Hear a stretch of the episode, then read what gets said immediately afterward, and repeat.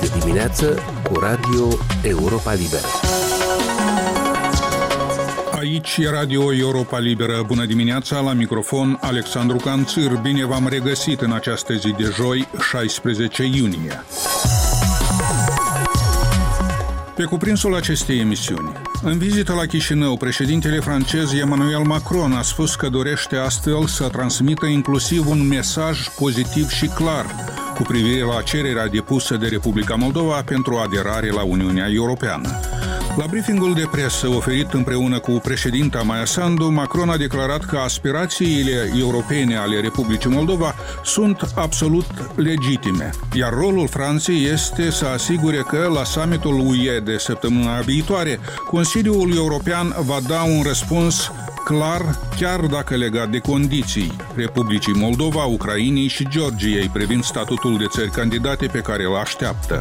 Președintele francez a explicat că, citez, situația geopolitică, contextul de război și destabilizare au impus UE să aibă o abordare diferită, argumentând astfel necesitatea creării unei comunități politice europene, propusă de Franța din mai. Dacă am aplicat regulile obișnuite pentru toate țările care doresc să obțină statutul de candidat, pur și simplu n-am acordat nimănui acest statut, a remarcat Macron. Președinta Maia Sandu a salutat inițiativa omologului său francez privind comunitatea politică europeană, atâta timp cât nu este o alternativă pentru parcursul nostru european, cum a spus ea, ci ne va ajuta în procesul de integrare europeană. Inițiativa președintelui francez, numită între timp și planul Macron, nu este văzută însă cu ochi buni de numeroși critici, inclusiv în Republica Moldova. Ucraina de asemenea a criticat cu fermitate această idee. Temă de discuție cu Valeriu Pașa, președinte al comunității Watchdog, în interviul ce urmează imediat. Așadar, cum vă spuneam, urmează acum un interviu acordat Europei Libere de analistul politic Valeriu Pașa, președinte al comunității Watchdog. Valeriu Pașa, ați avut uh, alături de alți reprezentanți ai societății civile o convorbire cu președintele francez Emmanuel Macron, aflat în vizită la Chișinău. Este greu de imaginat că pe lângă alte subiecte să nu fi fost discutat în primul rând despre așa numitul plan Macron privind uh, crearea unei comunități comunități politice europene ce ar putea fi rezervată statelor care aspiră la statutul de candidat pentru admiterea în UE, Ucrainei, Republicii Moldova și Georgiei. Care a fost uh, mesajul pe care l-ați perceput uh, din acest punct de vedere, sub acest aspect?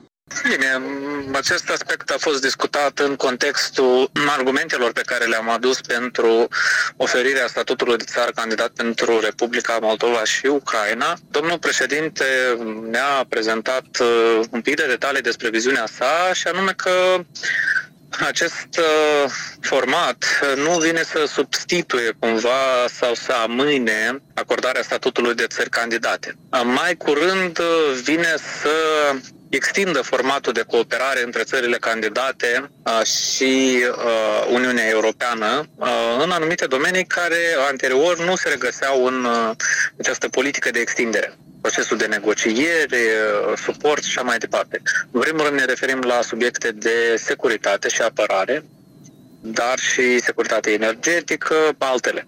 Deci, practic, ce se dorește este conștientizând faptul că procesul de aderare durează, țările din vecinătate trebuie să primească un suport mai mare care să le facă mai reziliente, mai capabile să reziste șocurilor și mai integrate pe diferite domenii cu Uniunea Europeană, chiar și înainte de obținerea uh, statutului de țară membră. Asta, dacă am înțeles eu corect uh, viziunea domnului președinte. Am auzit uh, mesajul de susținere din partea Maiei Sandu a inițiativei acestei comunități, asigurările date de Emmanuel Macron și gazda sa că această inițiativă nu numai că nu este o alternativă parcursului european, ci și va ajuta și accelera integrarea europeană, cum vedeți și vă explicați sprijinul explicit al Republicii Moldova pentru această inițiativă, privită de mulți cu suspiciune și cu oarecare frustrare? Bine, dacă am înțeles corect formatul, uh, atunci o susțin și eu cu două mâini această inițiativă. De ce? Pentru că uh, din momentul în care o țară îndeplinește criteriile pentru a deveni țară membră, uh, urmează oricum un proces foarte complicat de aprobare la nivelul fiecărei țări care face parte din Uniunea Europeană a statutului de țară membră. Și chiar din momentul în care, să zicem, Republica Moldova ar îndeplini toate criteriile uh, până la intrarea în Uniunea Europeană va dura foarte, foarte mult. Sunt uh, condiționalități legate de uh, situațiile politice interne din fiecare țară, sunt sau nu alegeri, o sumedenie de factori. Și acest proces poate să întârzie acele beneficii de suport pe care le pot primi țările candidate. Înțelegerea mea este că se dorește exact evitarea acestei situații, pentru că obținerea de statut de țară membru poate dura foarte, foarte mult. Între timp se pot întâmpla lucruri, aceste procese de cooperare, suport, integrare pe diferite dimensiuni. Din nou, în cazul în care am înțeles corect inițiativa președintelui Franței, eu cred că într-o perioadă de două-trei luni lucrurile se vor limpezi, va fi un proiect mai clar, a văzut și suport la nivelul instituțiilor centrale ale Uniunii Europene pentru această inițiativă. Cred că urmează un dialog, o dezbatere și timpul le va pune la locurile sale. Dar convingătoare explicațiile domnului Macron și ale domnei Sandu pentru criticii din uh, Republica Moldova, dar și pentru Ucraina, de exemplu. Mă interesează foarte clar să știu criticii din Republica Moldova. Uh, știu și înțeleg în ce constă această inițiativă. Deci, repet, eu cred că e nevoie de ceva timp pentru a clarifica foarte clar da, în ce constă această inițiativă și atunci o să ne putem face concluziile de rigoare. Nu trebuie să ne um, aruncăm. Uh, ce știu cu siguranță este că domnul ministru de externe Popescu, atât și doamna președinte, nu s-ar expune dacă nu ar uh, dispune de mai multe detalii despre ce înseamnă această inițiativă.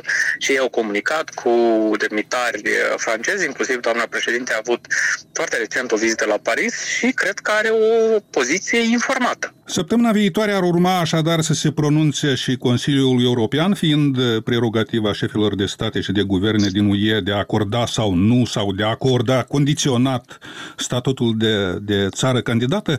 Ce efect, poate diferit, credeți că ar avea asupra țărilor aspirante la statutul de candidat pentru UE îmbrățișarea planului Macron, ca să spunem așa?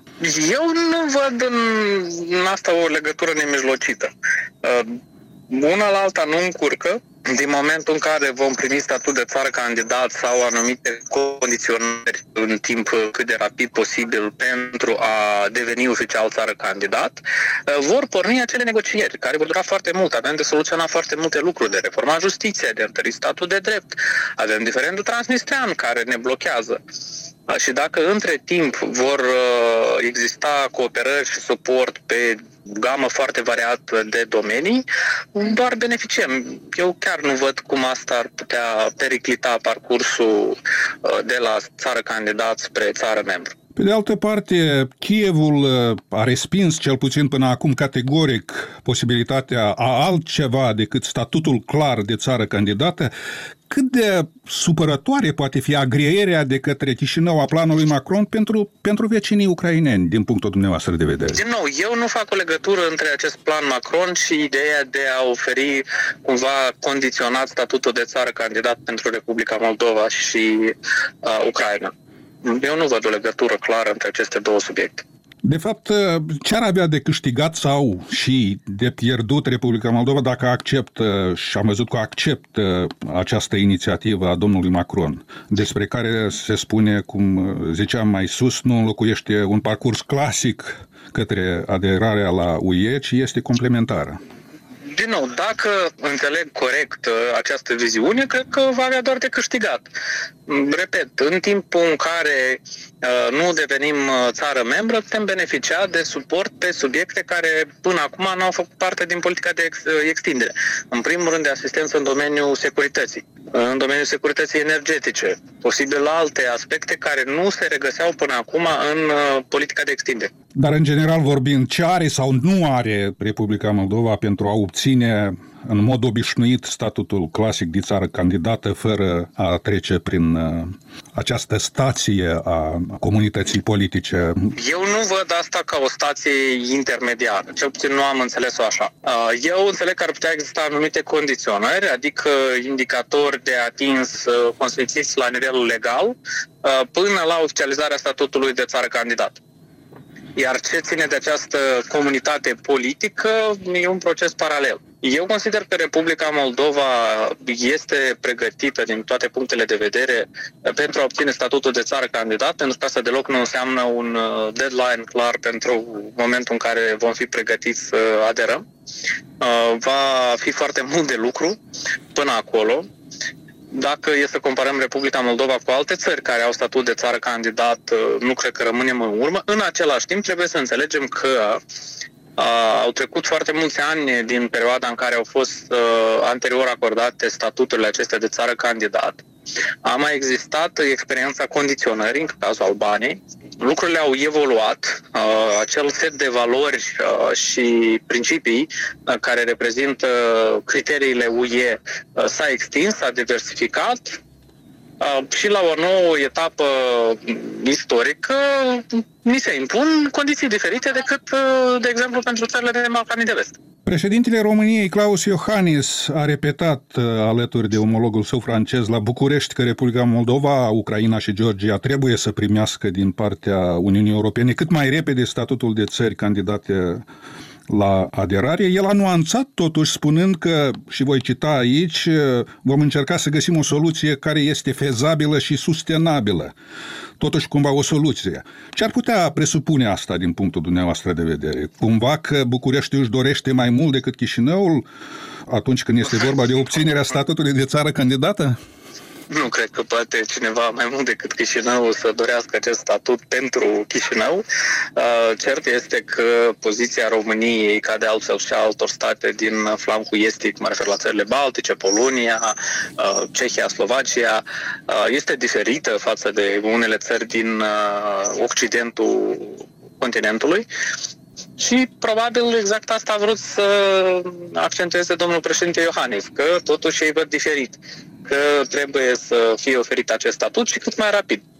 La fel cum o fac unele state uh, cu referință la țările din vestul Balcanelor, că trebuie să fie urgentat procesul de acceptare a acestor la Uniunea Europeană.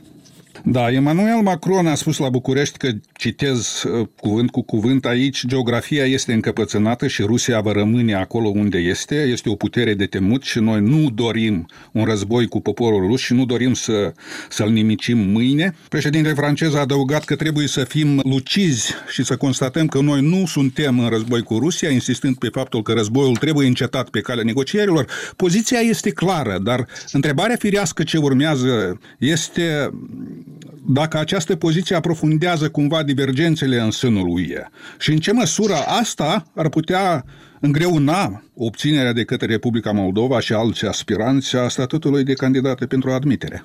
Eu nu cred că aceste divergențe influențează cumva în mod important obținerea statutului de țări candidate. Uh, în același timp, uh, nu pot să nu spun că nu sunt într totul de acord cu viziunea președintelui francez pe acest subiect.